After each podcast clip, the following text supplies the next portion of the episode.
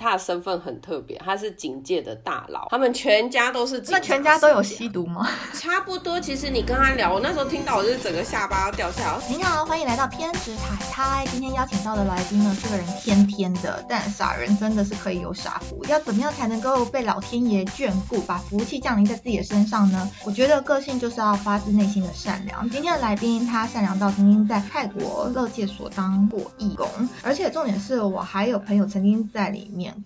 究竟泰国的乐界所到底是长怎么样呢？让我们欢迎讲话有点臭灵呆的 Daisy。 Hello Daisy。 Hello 大家好，我是 Daisy。 我想要先解释一下，因为我刚刚讲的乐界所其实它应该在英文里面是叫 Sober House， 呃，中文它目前还没有这样子的翻译。它跟台湾的乐界所不太一样，是台湾是被抓进去的，里面的客户是被抓进去的但是呢讲客户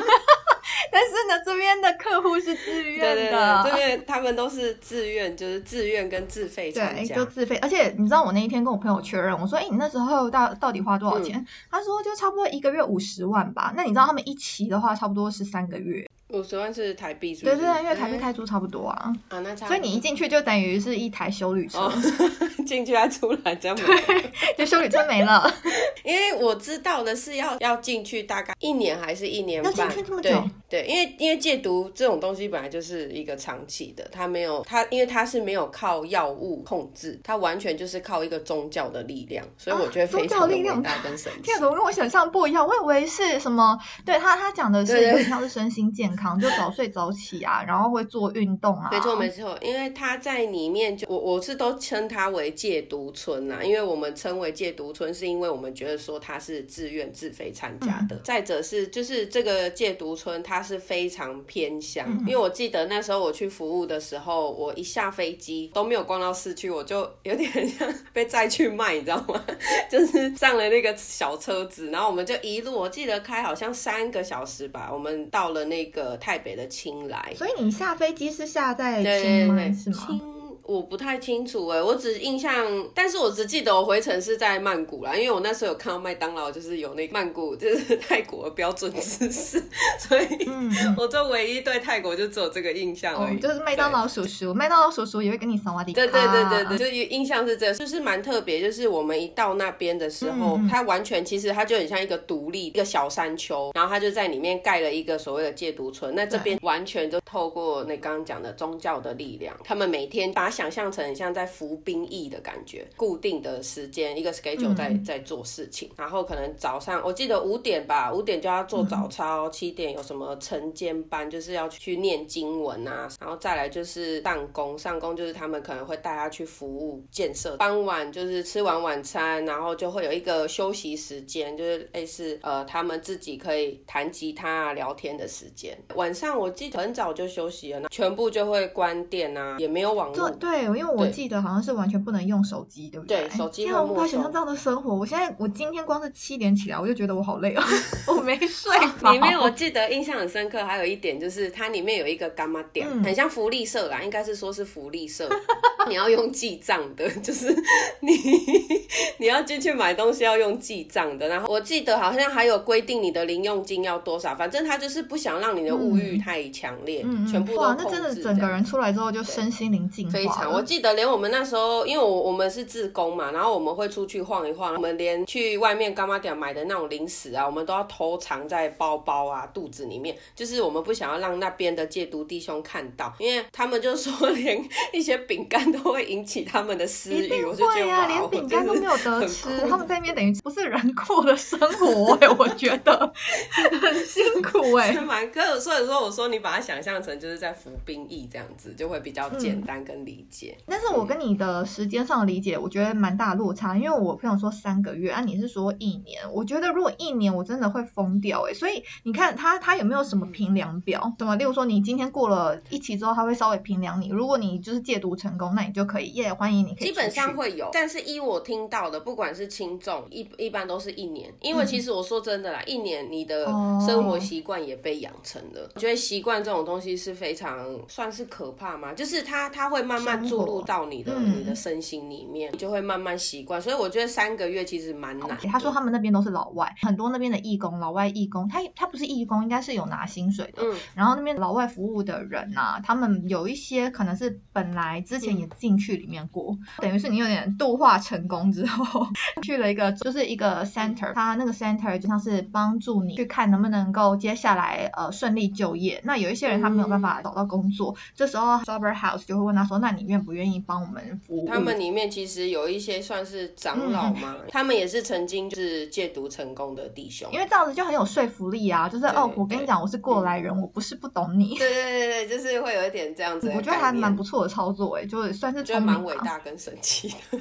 就是你要度化成功。那我讲一下我朋友他当时为什么会进去呢？这也是一个小奇葩。他那天开了一一台、嗯、他平常不会开的车，他就是跟他的员工借车这样。然后呢，他那那天他刚好呃警察他要抓的是一个大毒枭，嗯、不小心他的那个警号还有颜色跟毒枭是一模一样。Okay. 于是警察平常根本不会去搜这些轿车，你知道吗？他们一定是搜大卡车，莫名其妙他就被搜了，结果被搜还真的对，还真的就是有东西在他身上，嗯、于是就这样被抓了。我觉得这就是天注定，欸、老天爷要他进去，就告诉他说：“哎、欸，修行时间要到了。”对。非常好非常好，因为我认识的这些人啊，他们其实蛮有趣的。他们我就在那个金三角这一区嘛，然后我遇到的这些人其实就是他们这这附近的居民，里面有是曾经我有遇到两个让我非常印象深刻的。一个呢，我跟他聊一聊啊，你知道他其实是他的身份很特别，他是警界的大佬，他们全家都是警察。那全家都有吸毒吗？对，其实你跟他聊，我那时候听到我就是整个下巴要掉下来，我想哈，警察警察呢？你有没有搞错这样？他说对啊，而且他是阶位非常高的那一种，就是几乎就是画最也跟档那一种。那他应该有办法合掉啊？哎、欸，不对，因为他是自愿的。对，他就是跟我分享，他说其实为什么他后来也会聊了，就是他说那个金三角的毒品其实真的非常泛滥，泛滥到就是你就把它想象成我们在、嗯、呃台湾随手有烟跟槟榔的概念，嗯、所以就是因为这样，然后慢慢慢慢的就是他会觉得说这东西也没什么，所以他。后来等到发现的时候已经来不及了。天哪，我绝对不要送我小孩去那边念书。对，太可怕，真的很可怕哎、欸。那他后来有成功吗？有，他成功了，就是他很厉害，所以他才会分享他的经验给我们。然后第二个我印象也很深刻，嗯、第二个他是他算是可能来找朋友还是什么吧，就是因为他们外出都也要控管，你不能随便外出。像我刚刚一直在讲的，就是你是在当兵的身份，你也没有办法随便外出。你只要外出你都要申请，嗯、他要考核。那到那个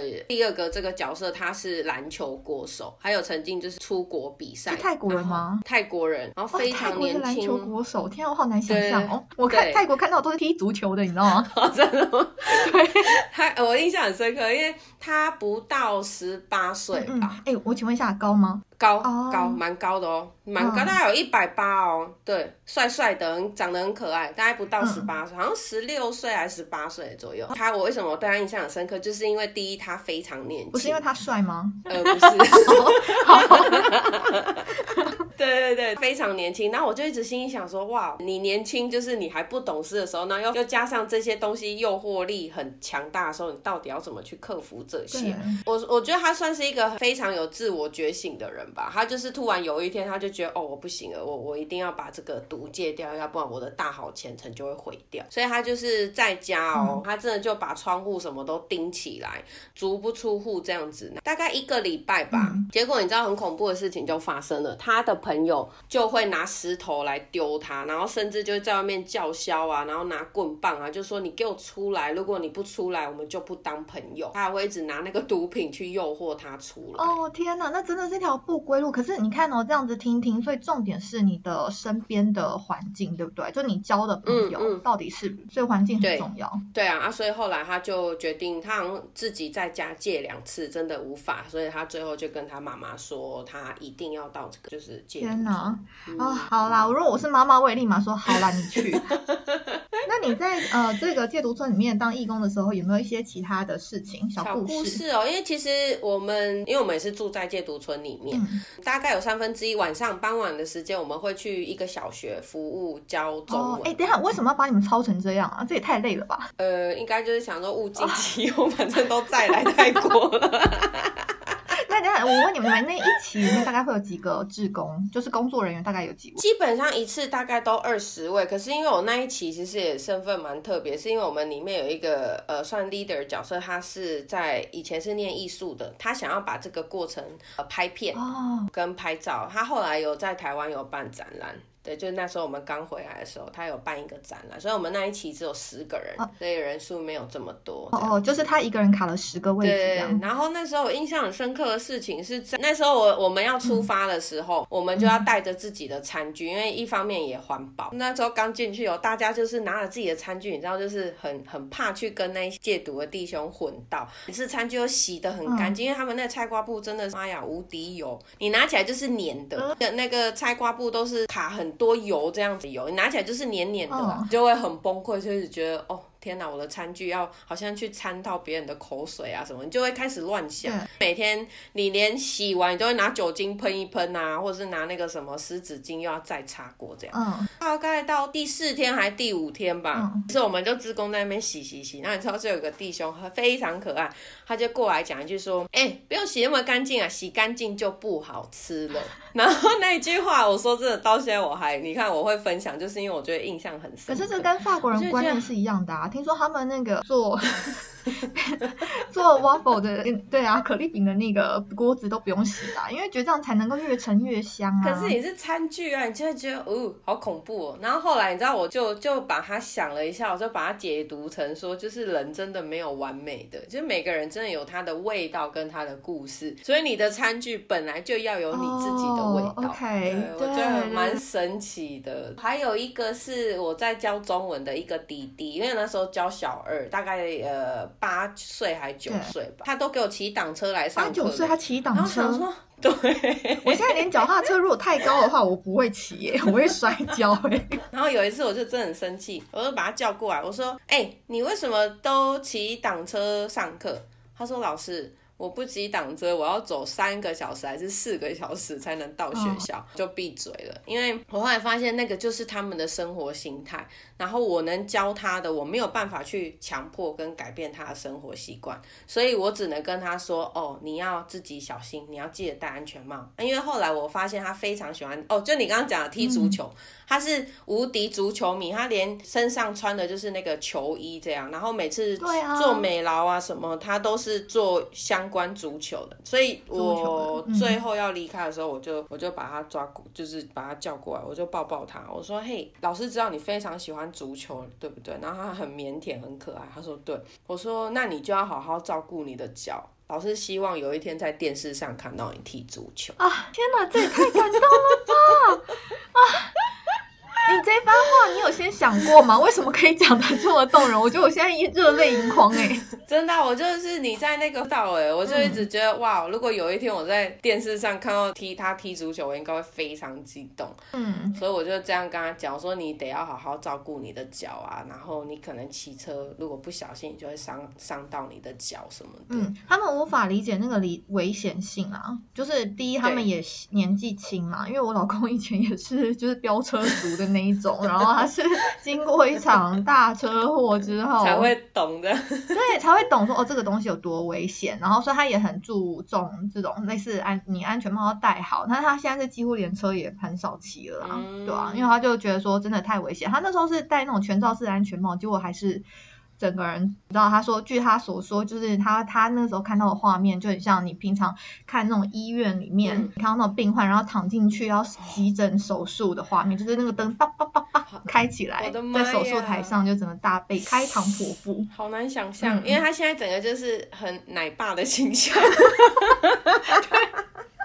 对，然后好难想象。对，可是我觉得有时候我很奇妙，就是要经历这种大事情，然后你就会大彻大悟一些一些想法这样子。嗯，那我再回来就是对于乐界所呃，对于这个这个叫戒毒村哦 Sober House 的想象，你去之前跟去之后你有什么改变？之前跟之后其实也蛮特别。我其实不是说我歧视他们或怎么样，应该是说一般我们听到吸毒的人，我们就会觉得啊，他就是不是就是坏人。就像你们刚刚说，连碗都要洗得很干净，然后就是很怕，因为我想说他们又不是病毒，我们对他的世界不了解。对啊，你就会怕。然后而且新闻爆出来的、嗯、基本上吸毒的都是负面的，然后可能就会说啊，他会攻击人啊，他毒瘾犯了可能就会去抢啊、去偷啊、攻击别人这样。所以我记得我要我接到这个案子的时候，我第一时间我就是问我们组织里面的人说，哎、欸，请问一下他们是有靠药物控制啊？因为我想说如果他毒瘾犯了，可能给他打一针镇定的，至少我们不会被攻击。哦，那时候组织就跟我说哦没有哦，眨眼这样子。我就想说妈呀也太恐怖了吧，根本不敢让我妈知道说我要去戒毒村服务。那你是跟怎么跟你妈说的？说你要去旅游？哦，没有没有，我就说我要去教小学生这样子。然后我妈也就觉得自己其实你知道我真的非常怕。结果他就说、嗯、哦没有，我们就是住在戒毒村里面。开始有非常多的想象，就觉得、嗯、也太恐怖了吧这样。但我就还是硬着头皮去这样。哎、嗯欸，真的是好家在你有那些拱大、欸、就是因为有这些拱大才会让你有这么特别的人生经验。然后后来呢，我记得那时候非常印象很深刻，就是我们被载到当地的时候，他们就是一个斜坡一个小山丘嘛，然后他们就在那个楼梯上，我们一个一个下车的时候，你就会看到非常多的那个戒毒弟兄就靠着那个围栏这样边一直吹口哨，是很很开心，然后很邀就是欢迎我们。可是你知道我顿时看到他，我我记我非常记得我那时候的心里的想法跟那个眼神，我就是一用一个非常鄙视的眼神看着他们，然后我一直觉得 哦, 哦你们就是一群，你觉得他们就是人生失败。对对，然后我就觉得哦你们这一群人真的是有够恐怖的，就是很厌恶他们这样，然后也不知道怎么去接受他们。后来很好玩，就是我们在服务志工的时候没有网路嘛，因为我记得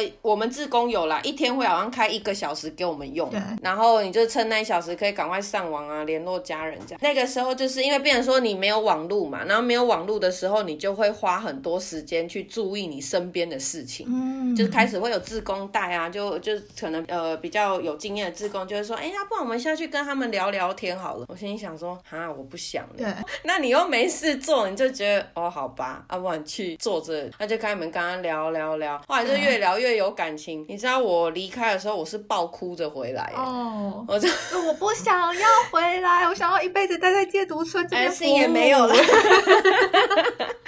只是你会跟他们就是非那个是一个很强烈的情感交流、嗯、因为我觉得那些是人跟人就是已经最没有防备心态，然后你跟因为你也没有什么利益嘛，然后你们玩他们也没有什么欲望，然后你也没有什么利益可以从他们身上取得，大家等于就是都是在很平等的状态去做一个呃情感上的交流、嗯、我记得那时候我离开哦，我真的哭到一个不行哎、欸！离开以后，然后我我上飞机就有比较年轻的妹妹，就小小我大概十岁吧、嗯、突然过来问我说哎、欸、姐你怎么都没有在哭啊、嗯、你刚刚哭的稀里哗啦，你怎么现在上、欸、因为她上飞机她还在哭，她还在那个情绪里面。所以我去、嗯、我觉得我去做志工这些年我觉得蛮好玩，就是我学会怎么说再见跟放下。哦，这就像你接接下来去兰屿这种，去兰屿虽然你待了蛮长时间，但你还是对我觉得很多时候你要有取舍，因为你不再像小孩子，小孩子是他想要什么、嗯、例如说他想要这个玩具那个玩具他什么都可以拿，但你慢慢长大你会发现你真的没有办法什么东西都可以要，你一定要有一个取舍、嗯、再来是我发现就是真的、嗯、我可能真的心地太善良，我自己觉得，可是有有时候真的是过于犯蠢啊，因为我就觉得说真的全世界都是好人欸，我觉得再坏的人都是他有一个那个 pure heart 在他很深处的里面，就看你什么时候把他挖出来、oh. 但我朋友都说你就是白目啊，你就是真的很愚蠢，但我不知道欸，我就一直我我觉得也可以分享我最近在因为我我前阵子住兰屿住了半年嘛，遇到非常多人，他们就会说你为什么看起来都这样呛呛的、oh. 你就说有吗？我这样连那兰屿那边的，因为兰屿算是相对单纯，你知道吗？然后所以连兰屿那边的当地人都觉得说，哎、欸，这个女孩就是蛮强的，很强。有一个兰屿人，我记得我才看她第二次，她就说，哎、欸，我觉得你很强，哎。我说，哎、欸，你真的很没有礼貌，哎，你根本不认识我。我还以为你会直接跟她说，哎、欸，你看人真的很准，哎。可是她事后她有算是也不是道歉啊，她事后有跟我讲，她说，因为我觉得你强强的，可是你人很好，所以后来我们其实是变朋友。嗯，这完全在同个平行线啊，康康的跟人很好不是应该对等，谁会康康的然后喊机车啊、欸、对齁、哦、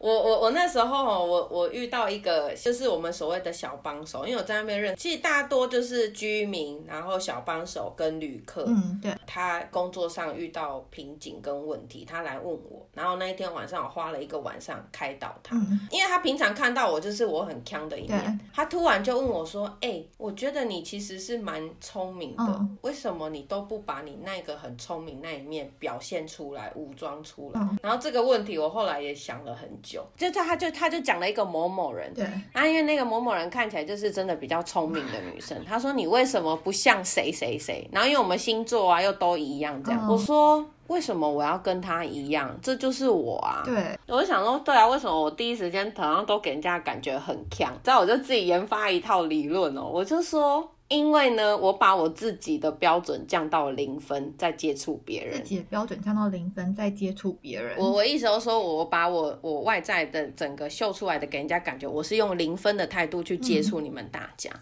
我在接触大家的时候，相对我就可以接触零到一百分的人，因为我觉得大家是对零分这种人是最没有感觉，所以他会表现他最真的他自己。哦、所以你意思是说，就是让先让对方放下那个防戒心、防卫心，然后因为大部分的人都会有点。防卫性嘛、嗯、就是比如说哎、嗯，我才刚你接刚跟你接触，那我不想要就是展现太多百分百的自己，可是如果相对的你今天是一个可能好相处或者是说有点锵锵的人，但是别人会觉得说哎，可以敞开心胸跟你大聊特聊、嗯、觉得如果我今天把自己设定可能在八十分的态度去接触别人、嗯、相对零到八十分或是六十分的人我就接触不到，因为有些人可能会鄙视他们，然后或者是说会高攀或什么的、嗯、但我会觉得大家都有大家的优缺点，不用去太设限说啊谁怎么样怎么样，就是我从戒毒村那边回来，因为我觉得有时候你太设限说你觉得这个人一定要怎么样，其实并并不然啊、嗯、他一定身上有他的优点可以你学习的地方、嗯、没错。哎、欸、Daisy 我讲一下，因为我跟你认识我觉得将近十年有、嗯、我现在这样子跟你聊，当然不是、嗯、不是只有现在，就是我接触等于说在这十年过程里面，我觉得我也感受到你的改变很大、嗯有点感动，你知道吗？跟老朋友我就会觉得说，哇哦，我们小时候的那个想法就是很单纯，然后呢，长大会有越来越多的感受。所以当你在讲一些，就是不管是你跟呃小朋友的说的话，或者说你现在的一些想法，其实我会觉得是很有意义的。然后你也把你的生活过得很有内容。好，那既然就是在这么有呃这叫什么艺术气息的氛围下呢，我们来插播一则网友的留言哦。Okay. 他说第一集的主题到底是创业还是教育啊？其实听到后面有点抓不到这集的重点。他想要听听怪兽家长或者是莫名其妙家长的小朋友还有故事。讲一下哈，其实我本来呢是很喜欢跟来宾们聊教育啊，可是我说真的，因为。因为这个主题我不觉得会有很多，所以我都尽量就是把教育的部分带到就好，或者是说如果你们真的有很想要听的话呢，请在留言区告诉我，毕竟我这个人就是其实有点笃信四面佛啦，所以跟四面佛一样，对你们的愿望我会有求必应，好吗？好，那你刚刚讲到说为什么别人会觉得你锵锵的，我必须要分享一下哦，不是，应该是由你来分享一下、哦、当初你去法国的时候你差点被人家拐走的故事。我法国，因为法国旅行是我第一次长大自助型，对，那那次回来我就带着一个座右铭，因为我之前有学法文 Joie de vivre 是享受当下、嗯、就是 enjoy your life， 就一直把那一句话我带到现在，就我现在就是虽然也还是锵锵的，可是我就会比较有有成长的感觉跟故事的感觉，是因为就是真的人就要经历一些时间慢慢的去学习跟成长、嗯、对，然后那时候在法国那一次是真的不懂事啊因为刚好跟旅伴也出了一些问题，然后我就就只好自己跳上公车，然后漫无目的的我就乱跑、嗯、这我是在南法的尼斯，就在那边遇到了一群在打那个所谓的锤球，我就遇到一个阿伯，然后我就开始跟他，就跟一群算是跟一群阿伯聊天，非常看起来非常像 Mafia 的阿伯，一直靠近我。Mafia 是黑手掌的意思吗？对，然后因为他身上带，因为他看起来很粗犷，然后身上还带一条非常粗的那个金项链，你知道吗？哦、然后该不会穿着风格是那种你知道 Versace 风格？差不多，差不多。他就突然说，因为那时候我我虽然有学法文，但我法文就很破，嗯、我就大概听懂说、哦、他要带我去对面的山看一个城堡。然后我立马就说好哎、欸，好、哦、阿伯也没心打球了，阿伯就说哦，然后就开始跟他的朋友就说哦拜拜哦哇这样子，就开始收球具，就说嗯啊你的朋友嘞？他说没有，就我跟你。你知道当下我也不知道怎么跟他拒绝哦，就默默的就跟在他屁股后面。到停车场的时候，其实我蛮怕的。啊、还到停车场？要是我就说你开上来。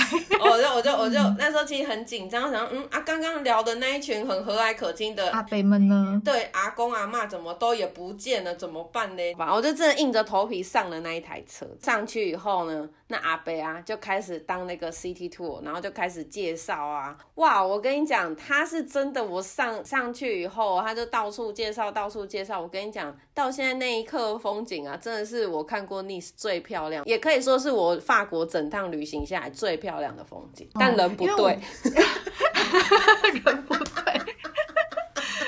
我那次我是蛮晚去的，然后大概是前几年结婚前去的、嗯、呃，去的时候刚好遇到火烧山、嗯、我那天车开开开开就看着那个一片山，然后觉得天空都不一样的颜色、嗯、那, 那时候就被那个警察还跟我们讲说哎、嗯欸，你这个路此路不通，你必须要绕路走、嗯、Google 就一直叫我们说回去本来应该要走的路，因为会快很多啊、嗯、反正我就是绕路，我前面也没有车可以跟、嗯、就这样子很可怕的，就是在那个山崖边，然后有些大卡车经过，反正我开虽然会开车，可是也不是那种很厉害你知道车神那种、嗯、我就开到某一个终于有村庄的时候，我就跟我朋友讲说我们现在停下来、嗯、上完厕所， 他, 他就走一走边那边聊天嘛，就一个瞬间我说你等一下我想大哭，然后我就大哭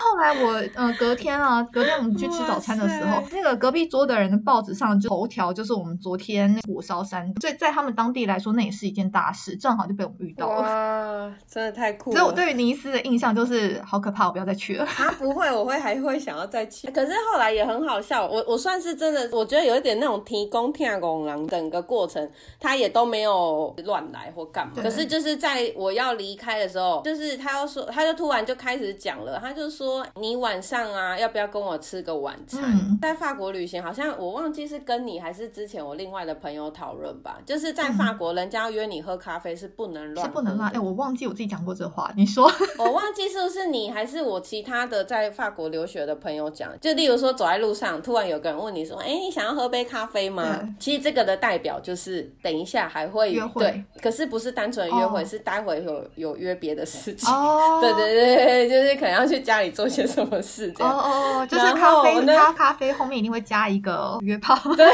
是这样吗？差不多是这样。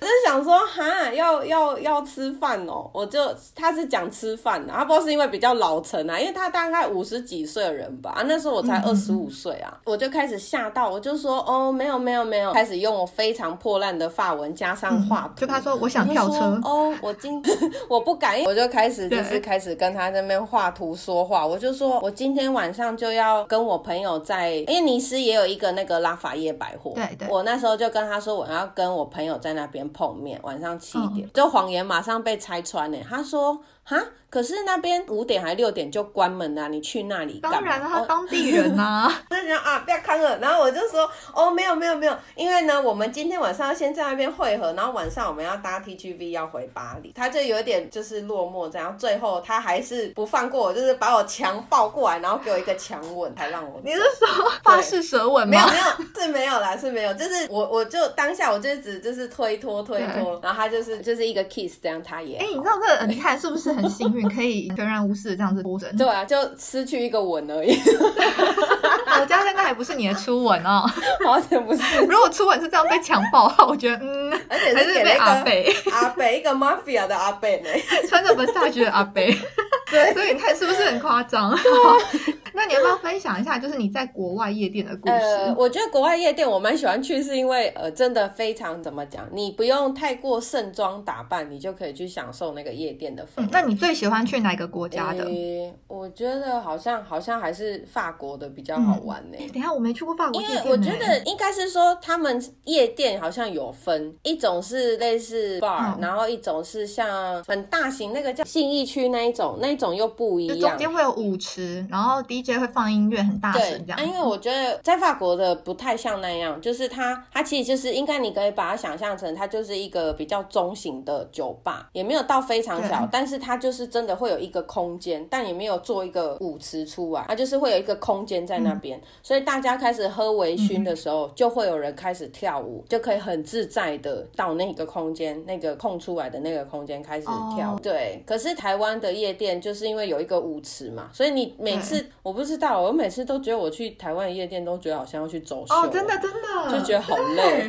欸，大家都盛装打扮没有人只有那种 T 恤然后短裤，很少吧对不对？对，非常少。然后在国外夜店就是你真的穿夹脚拖你也可以进去啊，就是随便一个 T 恤短裤你就很自在的在。我觉得那个才是真的在享受夜店的氛围，就是你好好的听音乐好好的跳舞。是我有一次蛮蛮、嗯、酷的经验是在杜拜的夜店。嗯，那时候我去的时候我有时候出去真的是没有做功课你知道吗，我就不知道说哎，在这边是不能喝酒的，因为他们是回教国家嘛，不能喝酒，变成说我连要去个那种杂货店或是超商要买个酒都不行。我记得那时候有一次好像也是去土耳其也是回教国家，然后那时候我要去买酒的时候那个男生就是觉得我好像犯了滔天大罪。嗯，我就说嗯不就是一个酒嘛，然后最后他还叫我喝瑞布。欸，我就觉得很好笑，他说如果你真的，他可能一直觉得我想要很亢奋吧，他就说我们真的没有酒，但如果你真的要喝我们有那个 energy drink。 我就说哦这个不用不用，我还是需要酒精。所以他们没有假装的酒吗？ mocktail 没有？我那时候在旅行是没有啦。那时候我就问饭店的人说哎，那如果我真的要去就是好好的享受到酒精我得要去哪？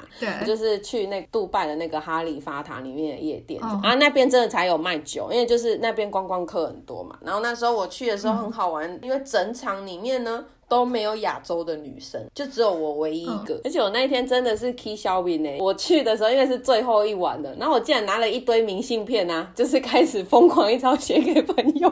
我去夜店写明信片，就打算明天去机场寄吗？ 就, 就隔天去机场寄。对，然后就写不完啊，然后就很想要听音乐又想要喝酒，所以我就觉得好吧就一起这样。然后我就那时候在那个吧台我就一直疯狂一直写写写写超多张。欸，他们会不会误认为那个亚洲女生都是诗人啊？他们会以为你在做诗。哦，我不知道。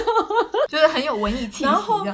后来因为我那举动可能真的太奇怪了，然后就引来老板关注我，他就突然过来他就说你在干嘛啊？嗯，我说哦我在写明信片啊，因为我明天要回去台湾。他就说你知道吗你是这里全场唯一的亚洲女生呢。欸，我说哦然后嘞我就也不太想搭理他，又想说要赶快写完赶快寄这样。然后后来聊一聊他就说那你想要跳舞吗？ 我, 我就说哦可以啊。然后你知道他对我非常大方。欸，他就说那你选一首你想要跳的舞，就立马改音乐哦，把全部的舞池空出来，我就在那边很像笑。欸，我就在那边跳。欸，我就跳给大家看。欸，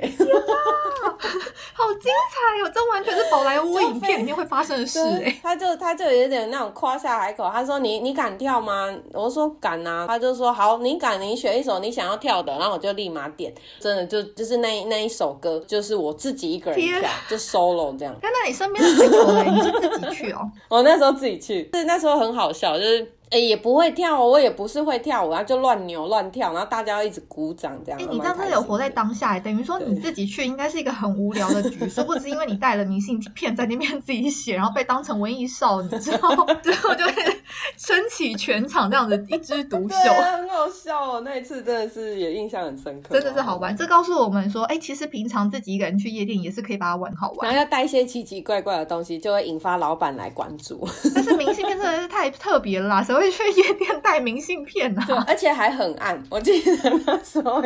因为夜店的灯光已经很暗了，对，然后你还坚持要把它写完，真是奇葩奇葩。因为我知道你好像是类似在旅行，是你的工作，杂志编辑嘛，嗯嗯，那你有没有推荐一些就是台湾的景点或者是在国外的景点？嗯，台湾的话我还是哎、欸，我我因为我自己最近刚好又是从那日月潭回来，我还是真的很推日月潭，真的、哦、可以吃好吃的超推、欸、我觉得吃是还好，我真的非常喜欢那个日月潭环湖那那一趴，然后你可以就是骑，看是要骑脚踏车或是光走，我都觉得非常舒服。就是去日月潭有几个我觉得一定一定可以去做的，就是第一就是可以骑脚踏车、嗯、然后再来是九族，它不是有提供日月潭到九族的那一段缆车哦，那一段我曾经也坐过，我觉得哦真的很漂亮、哦、然后还有一个地方我自己也很爱去，就是那蒋公码头，它涵碧楼下面有一个叫做蒋公码头的那个算是步道吗，那边真的很漂亮、欸、好，你会推荐去看日出还是看呃夕阳？我觉得我我自己是没有特别在那边看，好像有看过夕阳、嗯、但我觉得那边就是整天给我的感觉，因为可能就是环湖吧，然后那个湖就是都这样静静的，所以我觉得到那边就是非常的放松、欸嗯、夕阳我觉得应该还是会比较好，依我看那么多夕阳跟日出，我觉得夕阳主要是日出要太早起了啦，像我就没办法，一方面太早起，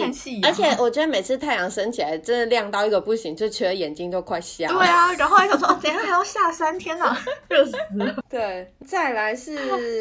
因为我自己刚从兰屿回来，我还我有自己也是蛮爱推兰屿的，因为兰屿就是真的海水好漂亮哦，怎么拍怎么漂亮，可以没有用滤镜，真的是随便拍随便漂亮。那我记得我老公他他好像也有去过兰屿，然后也有去过小琉球，那那时候我们去了很多次小琉球嘛、嗯、因为主要是觉得小琉球这地方离本岛比较近，然后坐船的话就大概三十分钟，你觉得你快要吐出来的时候就到了，我觉得比较适合像我这种会晕船的人、嗯、再来就是他觉得小琉球的东西比较好吃哦，对，小琉球的我觉得兰屿很好玩，兰屿的人呢，你其实在当地没有看到什么卖海鲜这件事，因为我们一般都会觉得离岛就是要卖海鲜，对，什么澎湖啊小琉球，在兰屿没有耶、欸、就是你看到都是飞鱼，永远都是飞鱼，飞鱼挂包，飞鱼饭团，飞鱼炒饭，就真的要很爱吃飞鱼的人才就是才会哎哈啦。对，后来我才发现哦，原来其实他们有海鲜，只是因为兰屿人他们抓到海鲜基本上啦，我我不知道我这样认知对不对，但是就是基本上他们都是跟家人分享，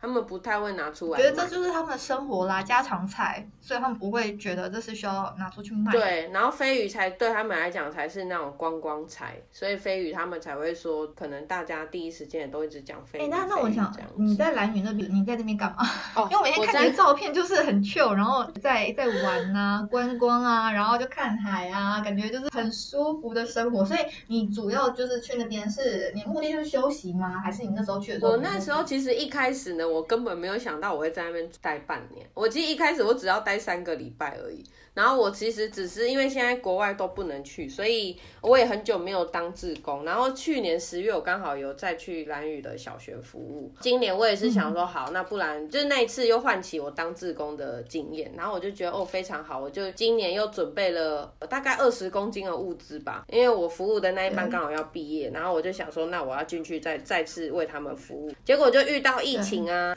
一直卡住，然后也没有办法进去学校服务，然后最后我那时候要回，因为我家住三重嘛，我妈妈就一直说三重那时候又是重灾区，我妈就一直说啊你就留在兰屿，你不要回来，反正妈妈想说兰屿超适合你的，不用回台北了啦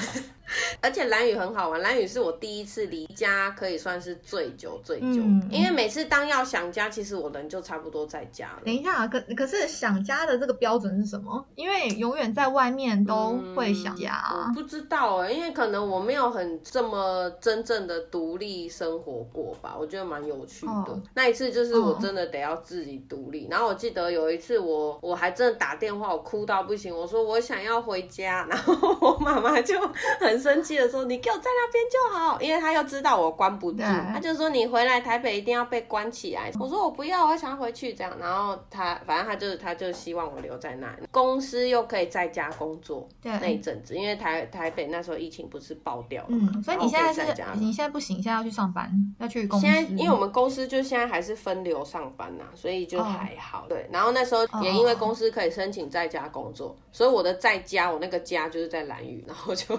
去学制前嘛，就这样一一待待待待，就莫名的就待到最近才回来。所以你觉得在兰屿呃那边生活有改变你一些什么事吗？因为我记得那时候电话上稍微跟你聊啊，然后你觉得对于那一段时期，就是等于说也才刚发生嘛，就是你觉得在这之后有一些想法？在兰屿那边，我觉得一个就是没有什么欲望的地方，物资算很缺乏，因为物资全部有物资，包含你吃住，连你住的一些什么建材，全部都要从台湾这边运送过去。那相对你待久以后，你的欲望就会减很低。那时候我最爱去的就是农会跟 Seven， 我每天都把他们农会里面的阿姨打招呼是吗？没有，去看看那些商品也好，看看这些蔬果也好。商品你是说你是说是蔬菜娃娃吗？对，我就很像去巡店的，我都觉得我很像店长哎，我几乎每天我都一定要去那里报道一下，然后看看说哦今天进什么货这样子。对啊，然后那边我就觉得很像当百货公司在逛，我非常的珍惜。而且你你可以想象吗？在 Seven 哦，你看到面包你会感动哎，因为有曾经那种台风天呢，两个礼拜都没吃过面包耶，就是完全没有面包进来，进不来。对，都是都是空的啊，就是被抢光了。就是你进到 Seven， 你会以为说，哎，这个是不是还在刚装潢什么？因为里面全部架上都是空的。哎，那我问一个冒昧的问题，因为我没有去过兰屿，所以它那边 Seven Eleven 有 iPhone 吗？嗯、有啊，有，还可以，还可以列印明信片哦。那也是不错啦，因为泰国的 Seven 就没有 iPhone 哦，没有办法影印哦、哎。现在有两间，东边西边各一家，哦、所以你会考虑之后再回去兰屿生活吗？对对对对嗯。还在想，因为我觉得兰屿有一点蛮诱人的，就是如果我在那边生活，或是我以后在那边创业，我可以做半年做半年休半年，因为是是因为那个季节的关系， 对,、啊、对不对？对，因为像现在为什么也我也会回来，也一方面是因为它现在东北季风，所以你连要下水啊、去潜水也都没有办法、嗯，呃，然后也加上天气很冷啊，风大雨大这样，所以基本上冬天，除非呃像连兰屿人，依我知道有一些做生意的兰屿人，他们有赚到一些钱的话，他们也会去台东买房子，冬天他们就出来避寒、哦、天啊，好浪漫的生活、哦、你快点去好不好？这样在兰屿我觉得也有，就是我可能遇到的人太多，然后你也听了很多人的故事啊。我就后来去完回来，我自己有两两个想法啦，一个就是我可能我遇到的都比我小，反正我就觉得我在那边很像老狼那样，然后就是很像在分享我的人生经验，然后我就都会很感慨跟他们说，你们不觉得你们人生就跟办家家酒一样，你想爱办什么你就去办，大不了办失败了你就游戏重来。然后我曾经讲这个就把两个人弄哭哦、oh, 天哪他们会哭是不是因为当下应该觉得并不是在做自己喜欢的事，或者他们对于自己的目前的生活没有很满意，然后他们想动或者是想要改变，可是又没有那勇气去跨出那一步，对，很彷徨啊、嗯、或是因为我我曾经在那个那个东西也是因为我为什么会突然有这样，我竟然有一次哦我去改变了一个 T 让他穿、嗯、可是他有想要吗？他就是被我洗脑了你这个例子我想说、嗯、可是人家有想要穿，没有，这个非常好玩，就是因为因为一般 T 不是就是都是穿比较中性打扮嘛，那那一次很好玩，是我认识他的时候、嗯、因为我本来有个计划是我带我很多我自己收藏的洋装，就是我要去拍美照这样，然后我就发现哎呦他很会拍照，所以我就有一个私心，我就想说那我如果找他一起来做这个计划的，他就可以帮我拍啊，我帮他拍这样。重点是我就跟他开口的时候，你知道他整个就傻眼看着我哦，因为我在那边的名字不叫 Daisy， 我叫小苏、哦，可能比较适合兰屿味啊，是这样他就说哎、欸、小苏你不知道我喜欢女生吗？我说啊，然后嘞，他就觉得很惊讶，他就觉得你怎么会很白目去问一个 T 要不要穿女装？后来慢慢的说服他，我说就算你是 T，T 不能穿女装吗？嗯、奇怪嘞，我就我就把我那些衣服拿出来给他挑，一般应该都会最排斥穿裙子。我说那不然你先穿我的连身裤好了，而且是那种超花的哦，就 Mango 系列就是都很浮夸、很花的那种。然后我就说你先穿这一件好了。他一开始他真的非常排斥，他里面还穿着 T 恤，然后很。牛牛牛就拍到后来他就开始自己挑起那细节，所以你一直说让一个原本有框框的人他觉得他定义自己是一个 T， 但是呢你把他打破这个框框，我觉得你刚刚讲那个也很对啦，就是说为什么 T 就不能够穿女装，就很像为什么女生就不能够穿比较中性或者是男生的打扮，这样是没错，因为你知道我们都 T 朋友的啦、啊、然后他们就说他们有分两种，一种是铁 T， 铁 T 就是说他自己觉得他自己就是男生、嗯、所以他穿任何衣服、嗯、或者是从里到外他们就觉得自己就是男生，生。那另外一种呢，是他们认知自己身体上是女生，只是说心灵上他们就是一样是喜欢女生这样。所以呢，在这种的对这种差异下，我不知道你的那个 T 是哪一种，或者是说呃，可能也不需要这样子去定义了，因为我的想法是，也许在下一代，就是我们的下一代，其实你不需要再定义自己的性别。不觉得像我们现在不是都会写，都不会写，不会写那个 gender， 就是你性别是男生、女生或是跨性别吗？因为跨性别这个定义它又很广，那我觉得为什么就不把这个东西拿掉？因为其实不管你是什么，那那都是你的框架，就是你外外面的东西嘛。你现在以后有可能就是女生会喜欢女生，或者是说两个零号也可以在一起，就是也是有这个可能性啊。毕竟 gay 里面的一号这么少。对，我好像听说不知道不知道是荷兰还是德国，那个护照可以选第三性。哦，真的哦。现在有国家这样的、嗯、对, 对, 对, 对，但我觉得就是不再是男生，但我觉得更好应该是连性别都不需要特别写吧，或者说他应该写说是生理性别之类的、okay, 就不要去去限定。对，没错。今天的分享就到这边，喜欢本节目的听众朋友请按下追踪按钮，并把我们节目分享给身边的朋友。这个节目主要就是邀请来自四面八方海外各地的朋友聊聊海外生活、工作经验或者感情观。如果有其他任何想要听的主题，请直接在 iTunes 底下留言，或者到我的 I G 私讯留言给我也是可以。